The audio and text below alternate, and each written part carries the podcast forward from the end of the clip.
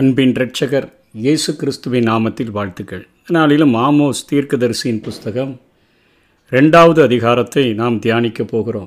இந்த அதிகாரத்தில் புறஜாதி நாடான மோவாப் தேசத்தினுடைய நியாய தீர்ப்பை குறித்தும், யூதா நாட்டின் நியாய தீர்ப்பை குறித்தும், வடக்கு இஸ்ரவேலின் நியாய தீர்ப்பை குறித்தும் இங்கே ஆமோஸ் தீர்க்க தரிசனம் கூறி எச்சரிக்கிறதை நாம் பார்க்க முடியும். லோத்தினுடைய முதல் மகளினுடைய சந்ததியாகிய மோவாபியர் செய்த பாவம் என்ன, அதனால் அவர்களுக்கு கிடைக்கிற தண்டனை என்ன என்பதை ஆமோஸ் மூலமாக ஆண்டவர் அறிவிக்கிறார். இந்த மோவாபியருடைய நிலப்பகுதியானது சவக்கடலுக்கு கிழக்கே, ஏதோமிற்கு வடக்கே, அம்மோனின் தெற்கில் அமைந்துள்ள பகுதியாகும். இது தொடர்பாக மற்ற அதிகாரங்களில், அதாவது மற்ற புத்தகங்களில், ஏசாயா 15 அதிகாரம் 1-16 வரையிலும் இவர்களுடைய நியாய தீர்ப்பானது ஏசாயா தீர்க்கதரிசியின் மூலமாய் கொடுக்கப்படுகிறது. எரேமியா 48 அதிகாரம் மற்றும் எசேக்கியல் 25 அதிகாரத்தில் 8-11 வரையிலும், செப்பனியா 2 அதிகாரம் 8-11 வரையிலும் மற்ற பகுதிகளிலும் இவர்களை குறித்த நியாய தீர்ப்பானது ஆண்டவரால் வெளிப்படுத்தப்பட்டிருக்கிறது. இவர்களுடைய பாவம் என்ன? ஏதோம் ராஜாவினுடைய எலும்புகளை சுண்ணாம்பு போல சுட்டு போட்டார்கள் என்று சொல்லி அங்கே அடக்கம் பண்ணப்பட்ட ஏதோமின் ராஜாக்களெல்லாம் தோண்டி எடுத்து அவருடைய எலும்புகளை சுண்ணாம்பு கால்வாயினெலாம் சொல்கிற மாதிரி சுண்ணாம்பை நீர்த்துக்கிற அந்த சின்ன சின்ன சிப்பிகள்லேருந்து அந்த சுண்ணாம்பை நாம் தயாரிப்பதற்கு நீர்த்து தயாரிக்கிறது போல எலும்புகளை சுட்டு போட்டார்கள், அவமானப்படுத்தினார்கள். கல்லறையிலிருந்து எடுத்து அவமானப்படுத்துகிற அந்த காரியத்தை செய்தபடியினால் அந்த மோவாப் தேசத்தினுடைய அழிவு எப்படி இருக்கும்னு சொல்கிறாருன்னா, மிக பெரும் கூக்குரலுடன் மக்கள் அழியும்படி தேவன் தீ கொளுத்துவார், தலைவர்கள் எல்லாரும் கொல்லப்படுவார்கள். மோவாபினுடைய அந்த அதிபதியானவன் 3வது திகிலத் பிளேசரினால் அவன் அழிக்கப்படுவான் என்கிற காரியத்தை ஆமோஸின் மூலமாக இங்கே ஆண்டவர் சொல்லுகிறதை பார்க்கிறோம். இன்றைக்கும் அநேக மார்க்கத்தில் இந்த எலும்புகளை சுட்டு போடக்கூடிய காரியங்கள் நடக்கக்கூடியதாக இருக்கிறது.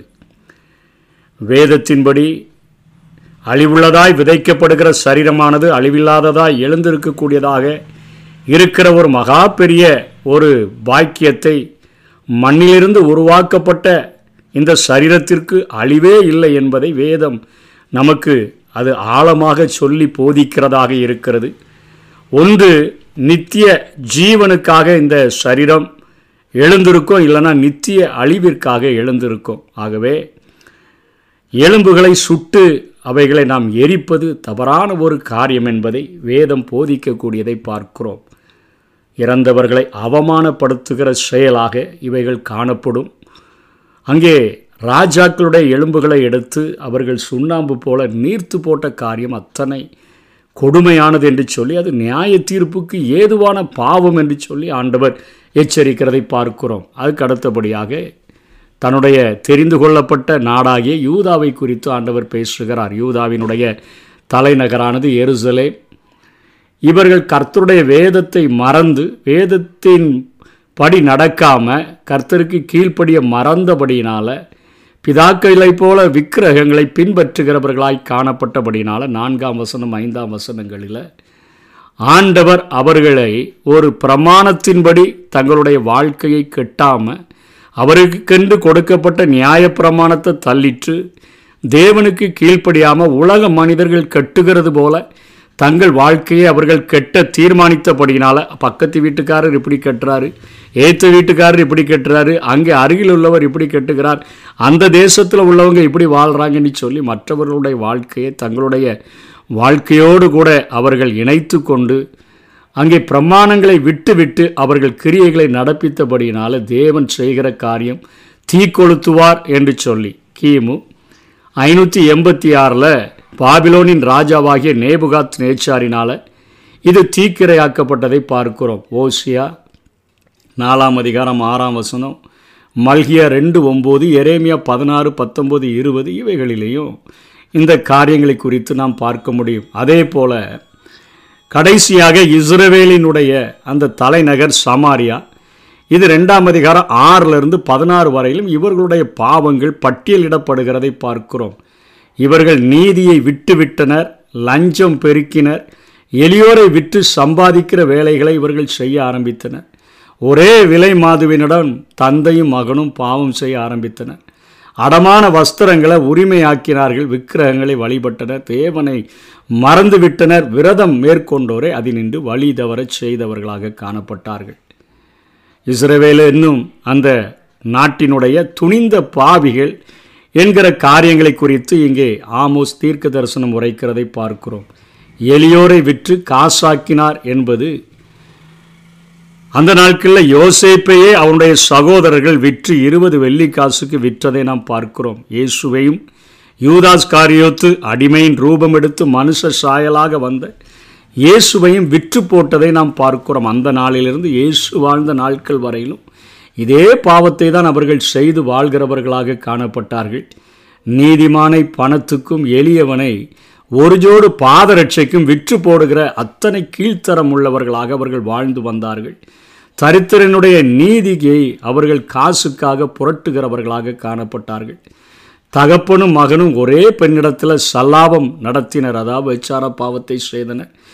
ஏழைகளின் போர்வைகளை அடமானம் வாங்கி தேவ கட்டளைகளை மீறி தங்களுடன் வைத்து கொண்டது மட்டுமின்றி விக்கிரக பீடங்கள் அண்டைகளை விரித்து படுத்தும் கிடந்தார்கள். அதாவது அந்த நாட்களில் வஸ்திரங்கள் அத்தனை விலையேறப்பெற்றது. சிம்சோனுடைய நாட்களிலே பார்க்கிறோம், அவன் மாற்று வஸ்திரம் கொடுப்பதற்கு அவன் அங்கே அநேகரை கொண்டு அவர்களுடைய வஸ்திரங்களை எடுத்து கொண்டு வந்து விடுகதையை விடுவித்தவர்களுக்கு கொடுத்ததை பார்க்கிறோம்.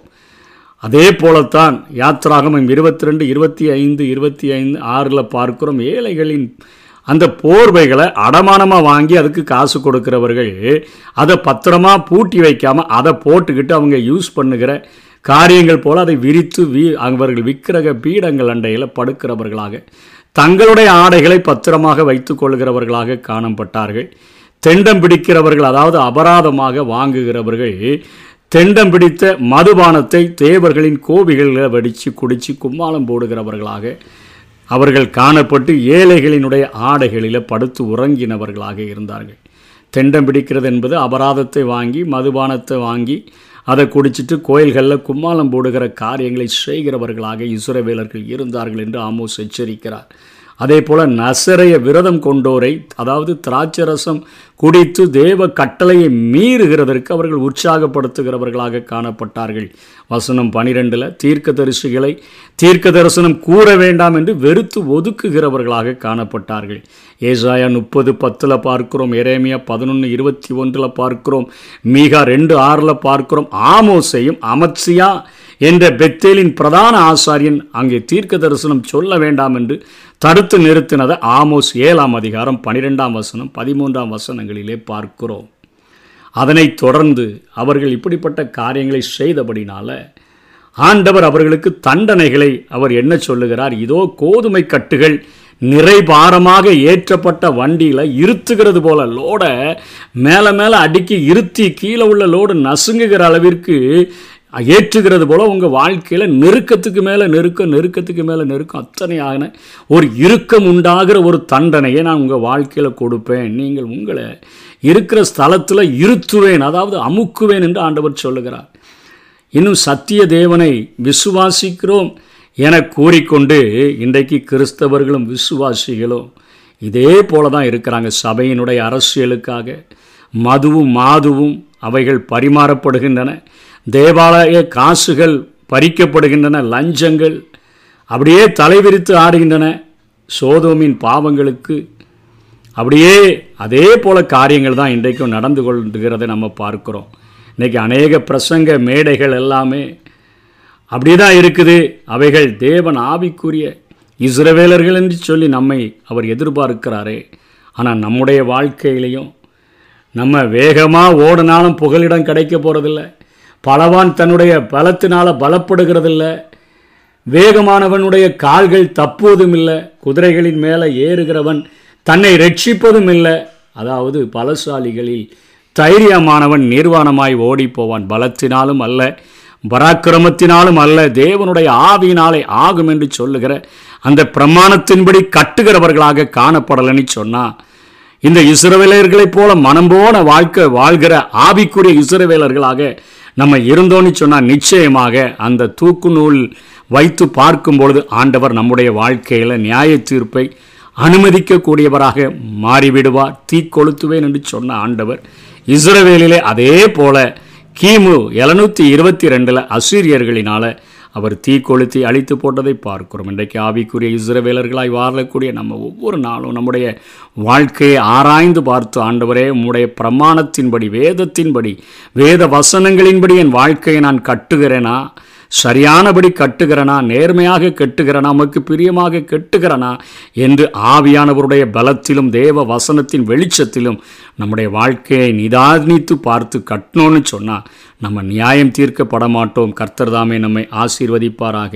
ஆமென். துணிகரமாய் நான் தவறு செய்தே, துணிந்து பாவம் செய்தே, துணிகரமாய் நான் தவறு செய்தே, துணிந்து பாவம் செய்தே, நோக்கி பார்க்க பலனில்லை, நோக்கி பார்க்க பலனில்லை, தூக்கி நிறுத்தும் என் தெய்வமே, தூக்கி நிறுத்தும் என் தெய்வமே, என்னை கழுவி கழுவி தூய்மையாக்கும் கல்வாரி ரத்தம்.